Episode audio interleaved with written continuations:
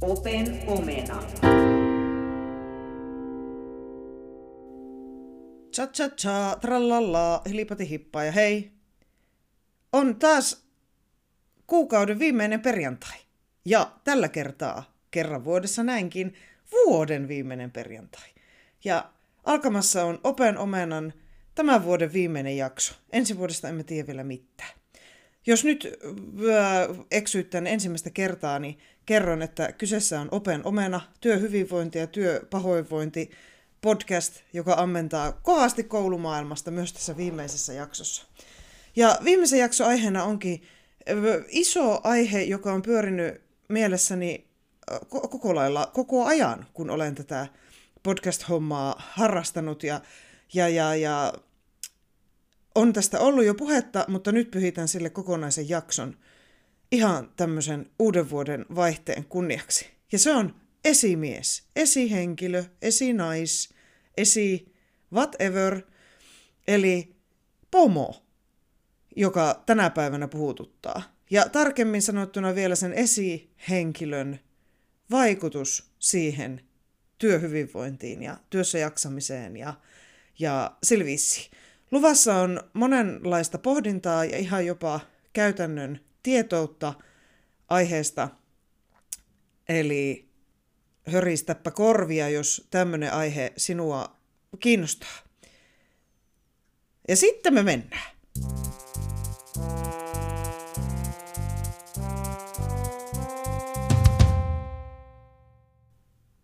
Ihan tähän alkuun pari huomiota tulevat siitä, mikä, mitä tuleman pitää.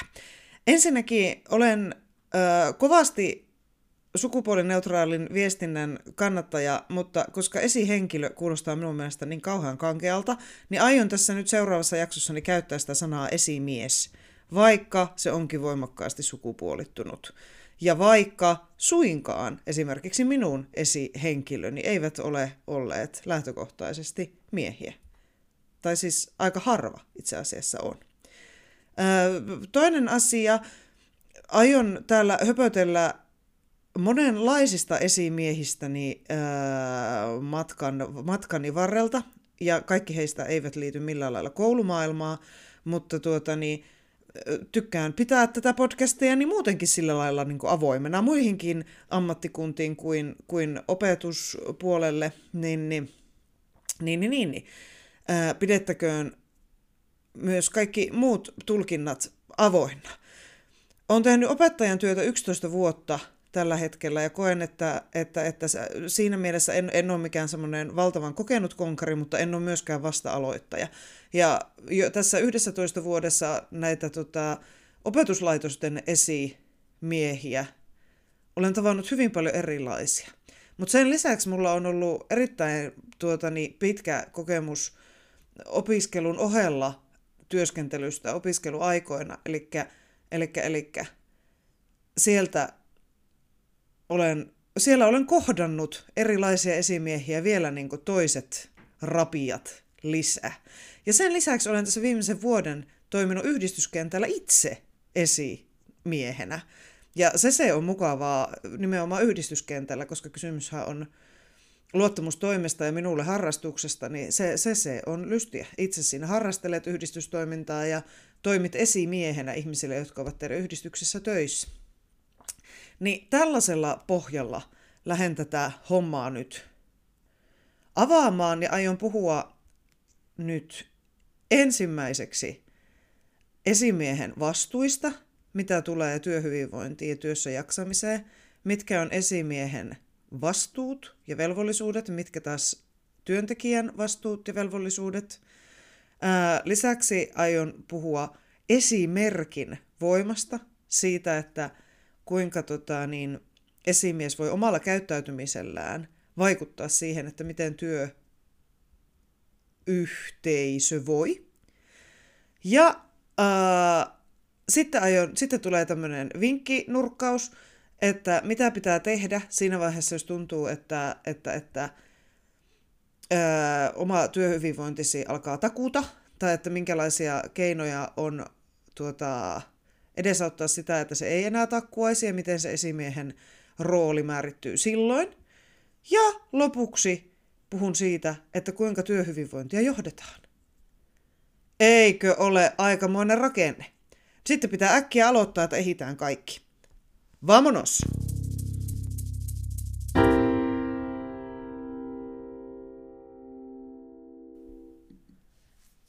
Esimiehen vastuu työhyvinvoinnissa ja työhyvinvointia koskevissa asioissa on sellainen asia, mistä aina silloin tällöin tulee erimielisyyttä ja vähän riitaa.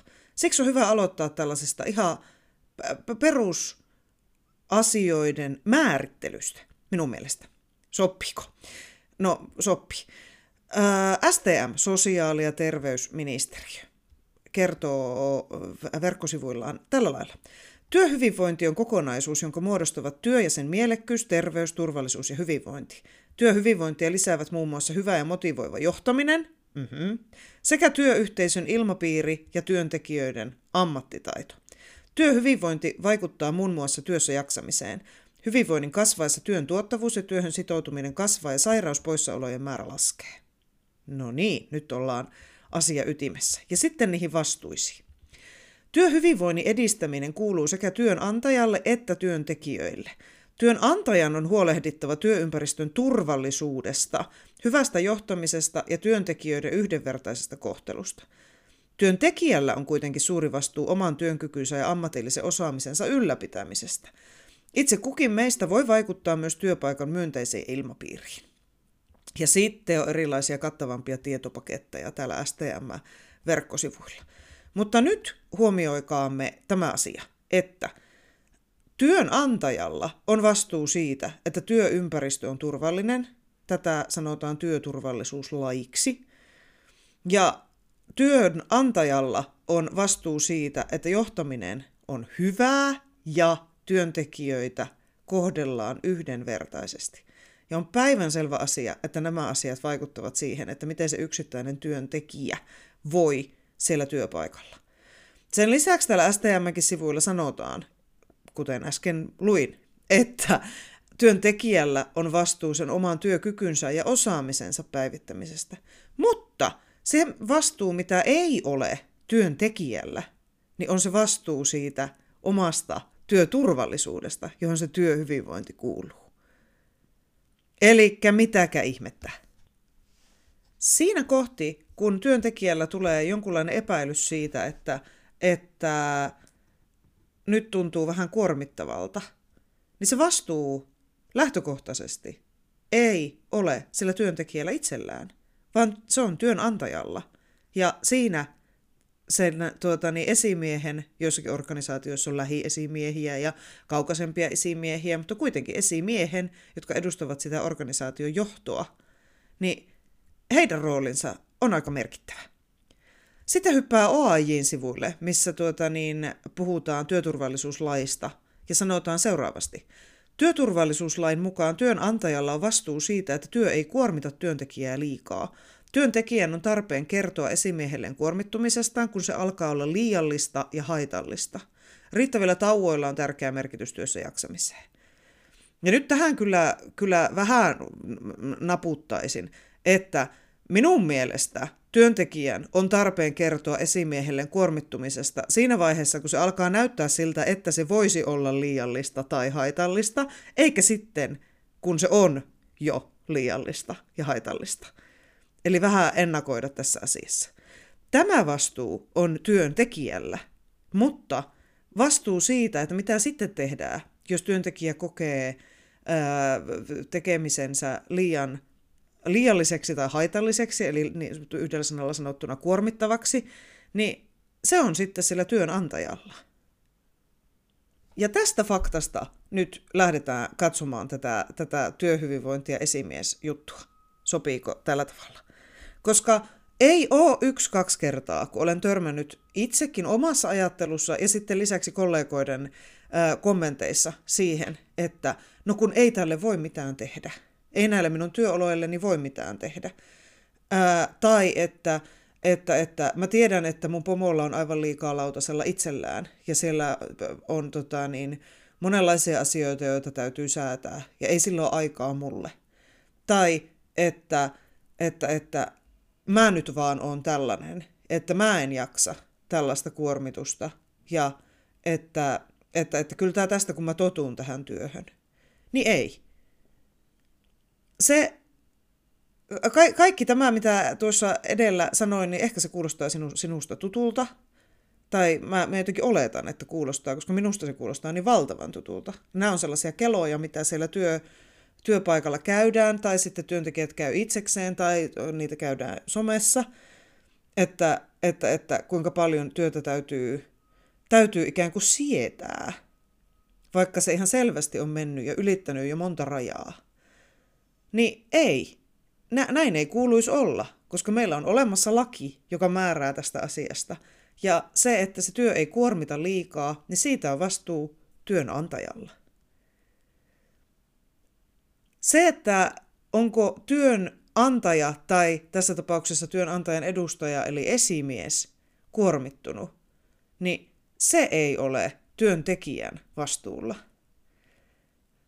Olen törmännyt tällaiseenkin tapauksiin omalla urallani, että, että, että työntekijät ja työn pomo, työnjohtaja, on sen verran niin ystäviä keskenään, että siellä näissä asioissa joskus menee pikkasen puurot ja vellit sekaisin.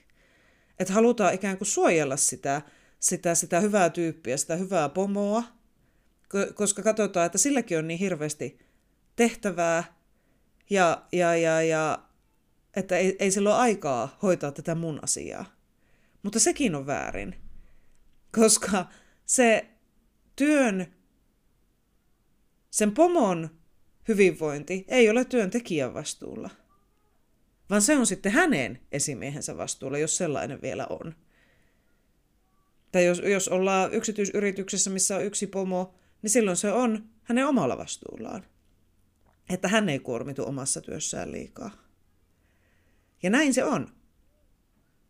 Ja semmoisia asioita, jotka on sen työnantajan vastuulla yksiselitteisesti, on muun muassa työn tauotus. Tästä me puhuttiin jo tota, niin, jaksossa, jonka nimi oli Pidä tauko. Ää, ty- työn tauotus, taukokulttuuri, sen ää, ikään kuin luominen, niin se on työnantajan vastuulla. Taukojen tehtävä on huolehtia siitä, että työntekijä ei kuormitu työpäivän aikana liikaa. Hyvin näin niin kuin simppelisti sanottuna. Lisäksi perehdytys. Mä olin y- yhdessä työssäni kävi sillä lailla, että, että, että ensimmäisinä päivinä mun esimieheni sairastui itse. Ja tota, niin, mun piti ottaa asioista selvää aivan täysin yksin. Ja, ja otinkin. Ja sitten joskus myöhemmin hän sanoi mulle, että, että no Marjakin se ajoi itsensä sisään tähän työhön ja niin perehdytti aivan itse itsensä. Ja sitä naureskeltiin, ha, näinhän tämä meni. Ja olin silloin sen verran nuori ja uusi, vihreä, niin kuin sanotaan, tota, niin, alalla, että en tajunnut silloin sitä, että tässähän tapahtui työsuojelu rike. Minua ei missään vaiheessa perehdytetty millään tavalla, vaan minä otin asioista selvää itse pikkuhiljaa ja sain niitä selville myös niin kuin, niin sanotusti pikkuhiljaa, eli joitakin asioita aivan liian myöhään. Ja tota, niin, niinhän se ei pitäisi mennä. Ja minä kuvittelin, että minä olen noheva ja reipas ja, ja ihanteellinen työntekijä, kun mä pystyn tekemään tällaiset asiat itse. Mutta tota, eihän se niin olisi pitänyt mennä. Vaan sen esimiehen tehtävä on huolehtia uuden työntekijän perehdytyksestä. Jos hän ei pysty tekemään sitä itse, niin sitten se pitää katsoa, että kuka sen tekee. Mutta näin ei tapahtunut. Mutta tämmöiset asiat ainakin ovat niitä, jotka tota, niin, kuuluvat työnantajalle, eivät missään nimessä työntekijälle. Jatketaanpa seuraavaksi siitä esimerkistä, jota työnantaja voi antaa alaisilleen. Kuunnellaan sitä ennen pikkusen humppaa.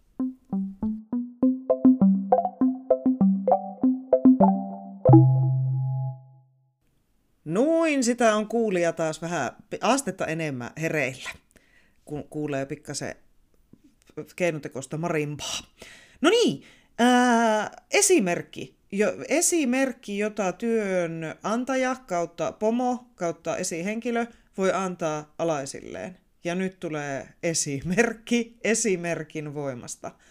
Ää, korona-aikana törmäsin tilanteeseen, jossa nyt ei ollut kyseessä minun esimieheni, mutta esimies asemassa oleva henkilö, joka ilmoitti itse, että heillä on perheessä koronaa, hänellä on flunssaoireita, mutta hän on siitä huolimatta töissä. Ja minä, tämä, tämä voi kuulostaa silleen vähän, tota, niin, mitä mä sanoisin, yhden tekevältä, varsinkin nykypäivänä, kun, kun koronaa ollaan alettu suhtautua ihan tämmöisenä perusflunssana. Olen itse pikkasen tuota, niin skeptinen tähän, tätä ajattelua kohtaan, mutta se nyt ei liity tähän. Mutta kuitenkin pointti oli nyt se, että tämähän herätti musta semmoista niin alkukantasta raivoa. No minkä takia? No sen takia, että me ollaan tässä viimeisen kolme vuotta keskusteltu siitä hyvin painokkaasti, että sairaana ei tulla töihin. Ja tähän on olemassa ihan kaupunki- ja valtiotasolla ohjeet tähän hommaan. Ja sitten yksi esimiesasemassa oleva ihminen voi niinku uhmata kaikkia niitä ohjeita ja tulla vaan töihin, vaikka hänellä on niitä flunssaoireita. Välittämättä ollenkaan siitä, että mitä, mitä siitä voi seurata. Tämä oli mun mielestä raivostuttavaa. Senkin takia, että tämä esimies-ihminen niin, niin, niin, sillä omalla toiminnallaan antoi esimerkin sille, että näin voi muutkin toimia.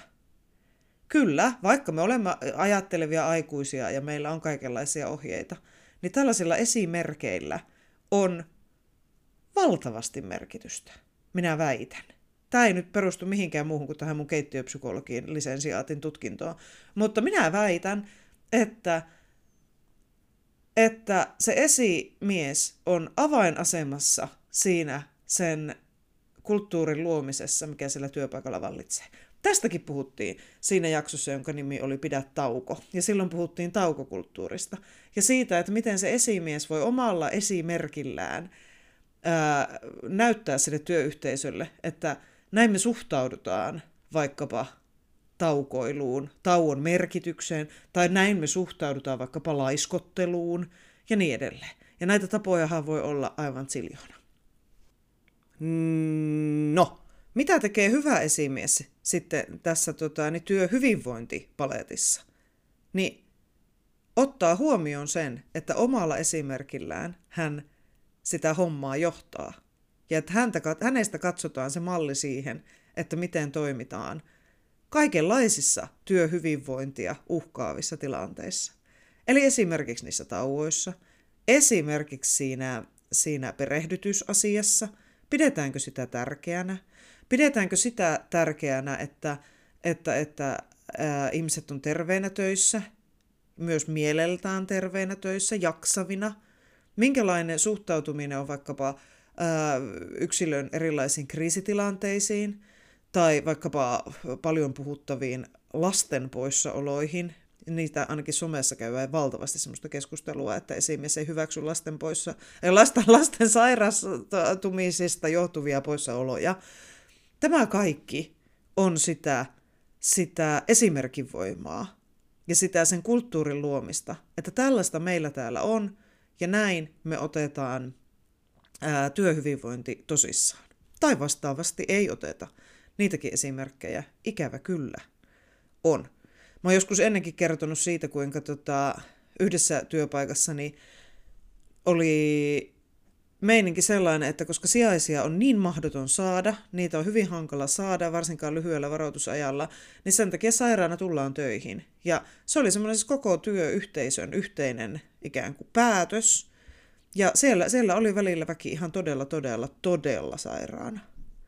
Ja silloinkin olin aika tota, niin, vihreä, aika uusi alalla ja kuvittelin, että näin tämä homman kuuluu mennä. Ja näin tämä tehdään täällä, niin näin munkin kuuluu toimia. Vaikka, kuten tässä nyt olen todennut jo aika monta kertaa, niin hommahan ei mene niin. Missään nimessä. Tämä on sitä esimerkkiä. No mitä voit sitten tehdä, jos susta tuntuu siltä, että sun työssä jaksamisesi alkaa olla heikoilla ja että se, siihen ei niinku semmoinen oma hengittely riitä, sanotaanko tällä tavalla. Niin nyt tuota niin, taas lainaan OAJtä, OAJin työelämäopasta. Ja täällä sanotaan nyt ensimmäiseksi niin, että Työntekijän tulee tällaisessa tilanteessa sopia keskusteluaika lähiesimiehensä kanssa ja kertoa työtilanteestaan ja sen aiheuttamista haasteista sekä omasta jaksamisestaan. Lähiesimies on työnantajan edustaja ja hänen on lain mukaan otettava vastuuta tilanteen korjaamisesta. Parhaiten se onnistuu yhteistyössä työntekijän kanssa. Kuulostaa yksinkertaiselta, eikö kuulostakin? Mutta nyt ongelmaksi tulee se, että jos se työpaikan työkulttuuri on se, että näitä asioita ei otetakaan tosissaan. Puhun kohta siitä, että minkä takia työyhteisön ja varsinkin esimiesten ja esihenkilöiden ja työnantajan ylipäänsä kannattaa ottaa työhyvinvointi tosissaan ja tota, niin, työssä jaksaminen tosissaan. Mutta entä jos ei? entä jos syystä tai toisesta näyttääkin siltä, että, että, että tuota esimiestä on vaikka hirvittävän vaikea lähestyä – tai että, että ei tästä kuitenkaan tule yhtään mitään, niin kyllä on OAJilla lisääkin ohjeita. Ää, täällä sanotaan toimintaohjeet työntekijälle, OAJ listaa, ja mun mielestä nämä on kyllä ihan sovellettavissa mihin tahansa alalle. Tämmöisiä ohjeita nyt kuulolle. Seuraa omaa työajan käyttöäsi, jotta pystyt tunnistamaan ja myös osoittamaan, onko työmääräsi ja työn kuvasi suhteessa käytettävissä olevaa aikaa. Nyt opettajat varsinkin tämä on aika oleellista, koska tämä meidän työaika määräytyy niin kummallisella tavalla, hyvin poikkeuksellisella tavalla. Meillä ei ole erillisiä taukoja, meillä ei ole erillisiä ruokatunteja, ja, ja, ja meillä on se kummallinen köntti YS-aikaa, joka pitäisi jollakin lailla suorittaa, josta pitää pitää kirjaa. Me, meillä on jokaisella vastuu siitä. Poikkeuksena tietenkin ne opettajat, jotka on vuosityöajassa tai jonkunlaisessa kokeilussa, joka liittyy siihen, mutta suuri osa opettajista ei ole, vaan se, että kuinka kauan me käytetään siihen työhön, niin on aivan meidän omalla vastuulla. Niin jos rupeaa tuntumaan siltä, että mä teen aivan liikaa työtä, niin sitä kannattaa vähän raportoida. Sitä kannattaa laittaa ylös sitä omaa työaikaa ja omaa kuormittavuutta. Ää, sitten täällä jatketaan. Ota asia puheeksi esihenkilön kanssa, mikäli tunnistat seikkoja työympäristössä tai työyhteisössä, jotka voivat aiheuttaa haitallista työkuormitusta, tai jos tunnistat itsessäsi merkkejä ylikuormittuneisuudesta. Ja nyt huomio, huomio. Silloin kun ihminen on ihan hirvittävän kuormittunut, ja nyt puhun kokemuksesta, niin hänen on erittäin vaikea määritellä, että mistä tämä työkuormitus johtuu. Ihminen voi olla kuormittunut sellaisista asioista, jotka on niin maailman parhaita asioita koskaan. Että on vaikka ihan järkyttävässä työn imussa ja kokee, että nämä ihmistaimet oppivat kanssani joka päivä uusia asioita ja, ja, ja minä valmistelen heille iltakauet kaikkea siistiä ja he, he I'm living a dream, ja nyt on kaikki aivan mahtavasti, niin vaikka olisi tämmöinen tapaus, niin siitä voi silti tulla kuormitusta. Ja kuormitusoireet taas voi ruveta näkymään vaikkapa fyysisinä oireina tai vaikkapa sosiaalisten tilanteiden välttämisellä, kenellä mitenkin. Ja niitä voi olla erittäin vaikea tunnistaa. Sen takia se tämmöinen ohje, että että, että mikäli tunnistat seikkoja työympäristössä tai työyhteisössä, niin rupeapas puhumaan niistä, niin se, se tuntuu pikkasen niin iskulta vasten kasvoja ihmiselle, joka on kuitenkin useampaa otteeseen joutunut painiskelemaan näiden asioiden kanssa ja, ja, ja, ja miettimään, että mistähän tässä voisi olla kysymys. Sen takia, jos näitä, näitä, näitä kuormittuneisuuden miksi niitä nyt sanoisi, oireita rupeaa tulemaan, niin niistä voi puhua myös silloin, vaikka ei yhtään tietäisi, mistä ne johtuu. Ja sen jälkeen niissä auttaa työpsykologi, työterveyspsykologi. Ja sinne siis ainakin tässä työssä, missä minä olen, missä työterveys ei ole missään ihan hirveän hyvissä kantimissa, näin niin meidän kesken, niin, niin, niin, niin, niin, niin siitä huolimatta työterveyspsykologille pääsee kolme kertaa vuodessa ilmatteeksi. Se kuuluu hommaan. Ja minä suosittelisin, että kaikki kävisi. Vaikka ei olisi minkäänlaista kuormittuneisuutta, niin siitä huolimatta jokainen kävisi hyödyntämässä sitä etua ja juttelemassa vähän siitä, että mitenkä tota, niin, siellä töissä menee.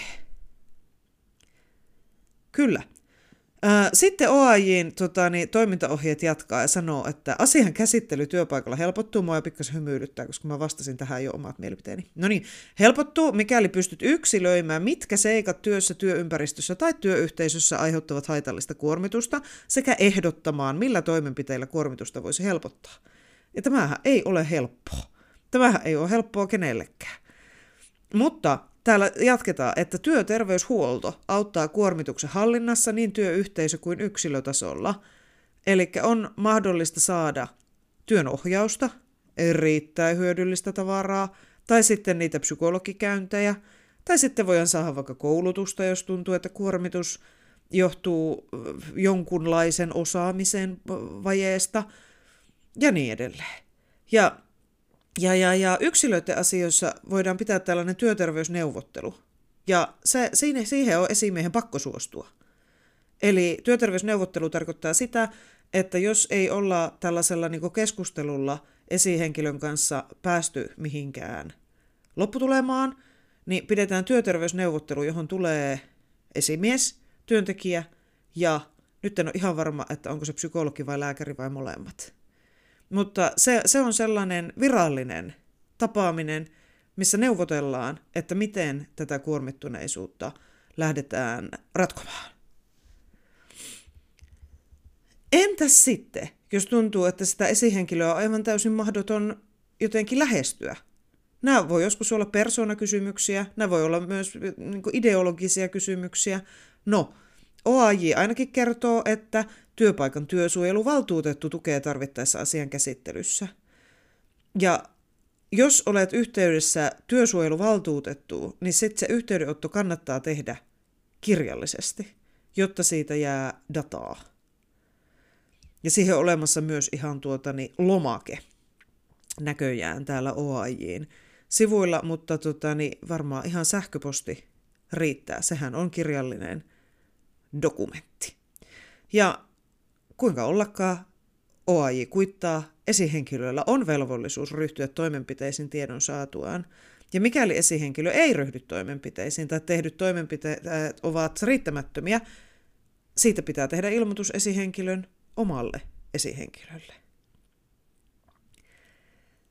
Si- sieltäkin on, tuota, niin, nyt, nyt on jo aika monta tuota, niin, korttia käännetty, mutta vielä tuota, niin, ylempi taho, jos tuntuu siltä, että ei, ää, nämä ei riitä, niin on vielä työsuojeluviranomainen, ja, jonne voi tehdä työntekijä, yksittäinen työntekijä voi tehdä valvontapyynnön.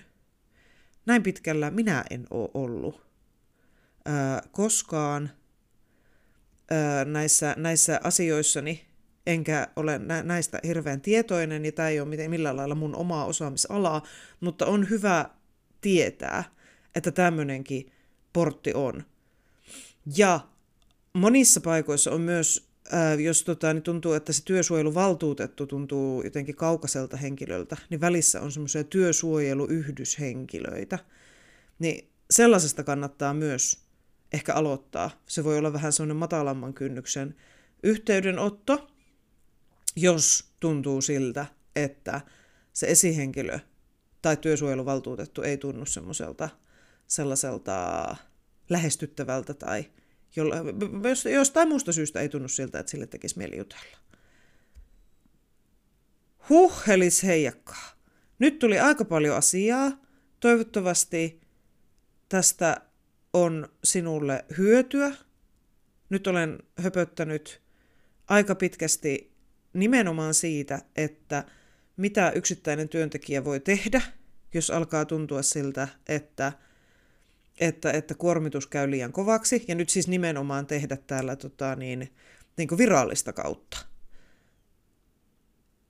Ja tämän seuraava humpan jälkeen aion lyhyesti puhua vielä siitä, että minkä takia työhyvinvointi vaatii johtamista ja johtajaa.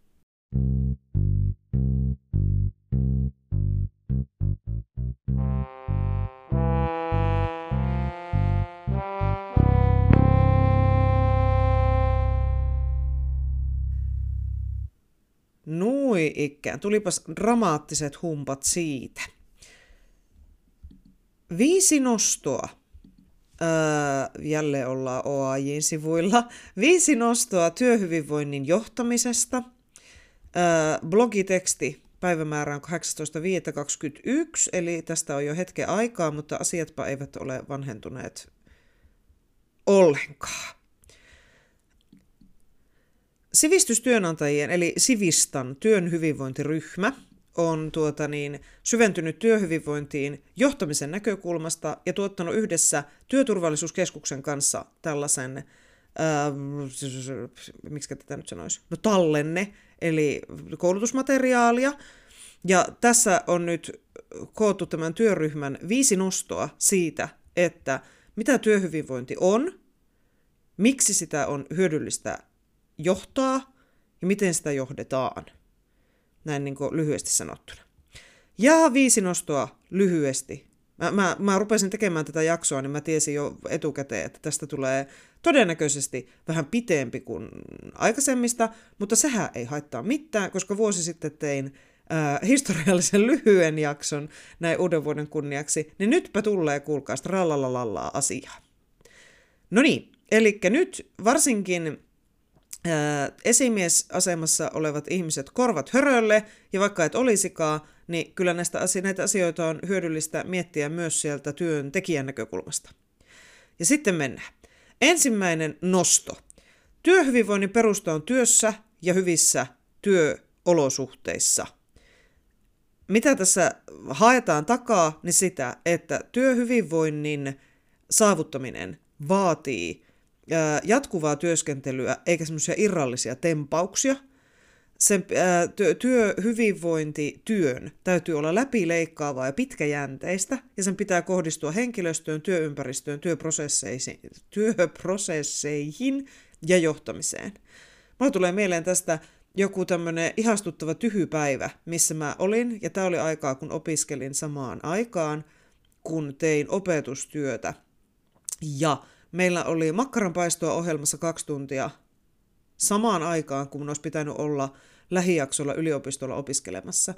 Ja mä kysyin silloiselta esimieheltäni, että olisinko voinut mennä sinne opiskelemaan, koska tämä makkaranpaisto on nyt niin pois tästä opiskelusta ja mun pitää tehdä ne opiskelut kuitenkin niin myöhemmin, mikä taas lisää tätä työmäärää. Ja vastaus oli, että ei, kun tämä on työhyvinvointia, tämä on tyhjä ja tämä kuuluu kaikille. Ja mä paistoin sitä makkaraa ja mietin, että nytkö mä voin sitten tässä työssäni paremmin. Se oli minun mielestä kornia.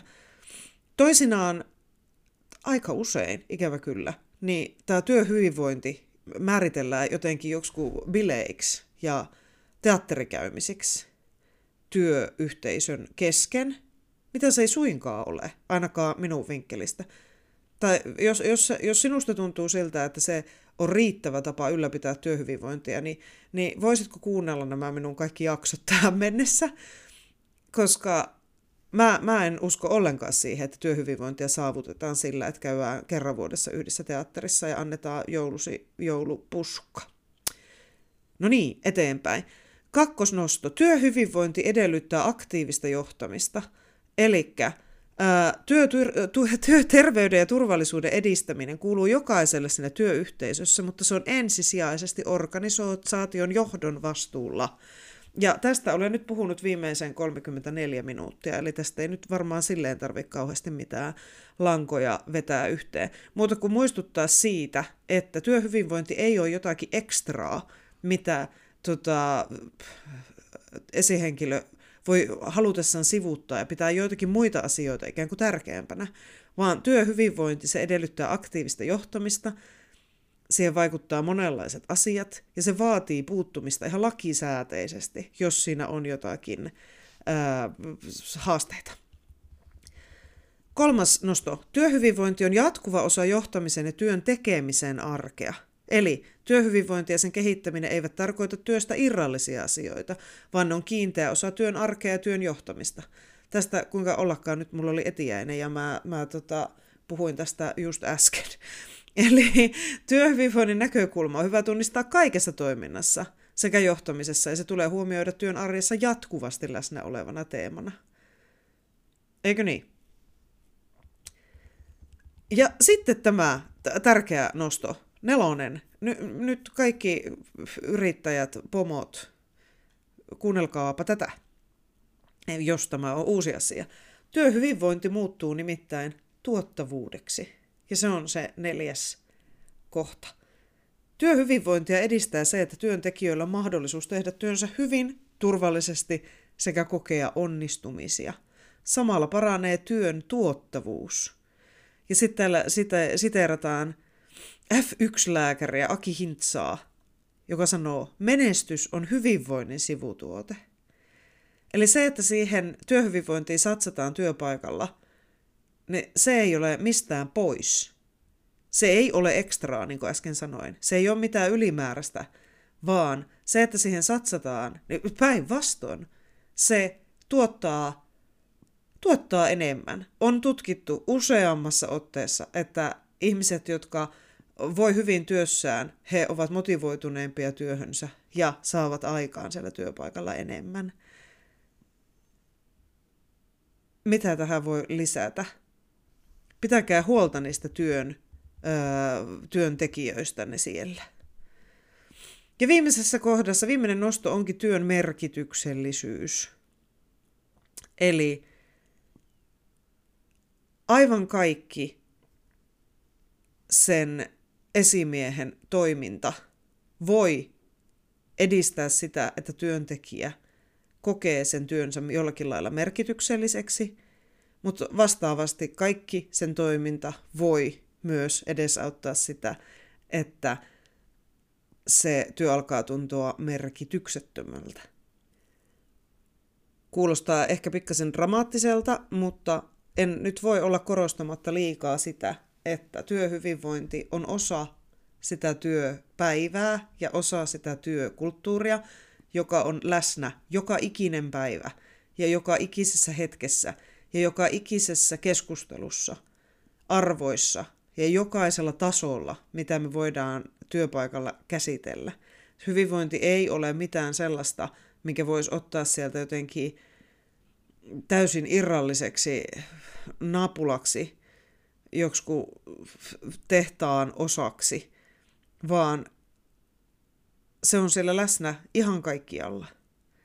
Ja se, että miten sitä tota, niin, edesautetaan, niin siinä on johtamisella aika iso rooli. Ja nyt tämä tää, tää, tää, tää työryhmä on tiivistänyt työhyvinvoinnin johtamisen yhtälön. Ai että, mä tykkään tällaisista tota, niin, matemaattisista asioista, tai matemaattisista vertauksista hyvin tämmöisissä humaaneissa asioissa. Eli työhyvinvoinnin johtamisen yhtälö kuuluu tämän työryhmän mukaan näin. Hyvä aktiivinen johtaminen plus työhyvinvoinnin huomioiminen läpileikkaavasti työn arjessa on yhtä kuin työyhteisön hyvät edellytykset kukoistaa. Ja tähän lisäisin nyt vielä sitten sen, että se, kun työyhteisössä yksilöt voivat hyvin, niin ne yksilöt voivat hyvin myös työn ulkopuolella, omassa elämässään, aivan kaikkialla. Siitä tässä loppuviimeeksi on kysymys. Sinä olet kuunnellut loppuun asti suuren esimiesjakson. Open Omena kiittää tältä vuodelta ja katsoo tulevaisuuteen hyvin sellaisena ymmyrkäisenä kysymysmerkkinä.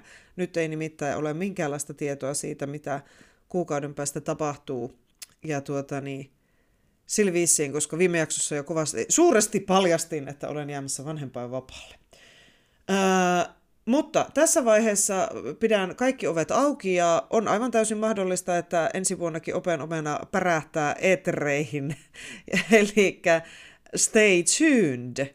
Mutta sikäli mikäli ei, niin toivotan, ja joka tapauksessa toivotan sinulle aivan upeaa ja hyvinvoivaa vuotta 2023. Mikäli tässä jaksossa tai missä tahansa jaksossa, mikä tahansa herätti sinussa jonkunlaisia ajatuksia, jonka haluat minulle kertoa, niin, niin kuulen niitä mielelläni. Repäise hihasta, jos tuttuja ollaan, tai hihkaise somessa, tai sitten kirjoita minulle sähköpostia osoite on marja.teach, eli marja.teach at gmail.com, ja jutellaan ihmeessä lisää. Mutta nyt aivan ihanaa uuden vuoden juhlintaa. Älkää ampuko raketteja, kun koirat pelkää. Tehkää, poksautelkaa vaikka kuohuviintä mieluummin. Sitä ainakaan oma koirani ei pelkää yhtä. Ää... ja hei, potirallalla! Moi!